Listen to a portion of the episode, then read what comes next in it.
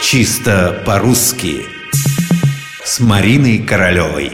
Баба-яга Баба-яга – злая старуха-колдунья в русских сказках. Такое лаконичное определение приведено в толковом словаре под редакцией Шведовой. Но за этим определением стоит целый мир. Все дети, взрослые, все прекрасно представляют себе, что умеет Баба-Яга. Она же просто Яга. Летает в ступе, живет в лесу, в избушке на курьих ножках, окруженной забором из человеческих костей и черепов. Ужас.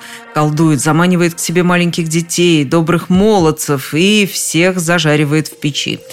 Впрочем, не все однозначно плохо. Если верить крупнейшему специалисту в области фольклора Проппу, Баба Яга может выступать и как дарительница. Она дарит главному герою коня или какой-нибудь волшебный предмет – но в остальном она, конечно, воплощение зла. Коварная, строит козни, агрессивная. Почему она баба, понятно. А вот что такое яга?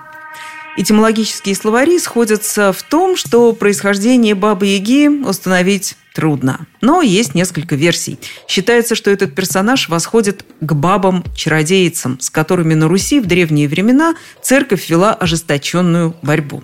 А между тем это могли быть вполне безобидные старые женщины, которые главным образом занимались знахарством.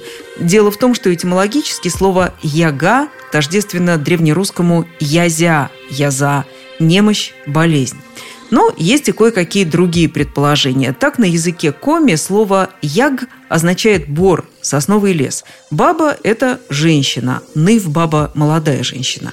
Выходит, баба-яга можно читать как женщина из леса, из бора, или лесная женщина. Как писать бабу-ягу?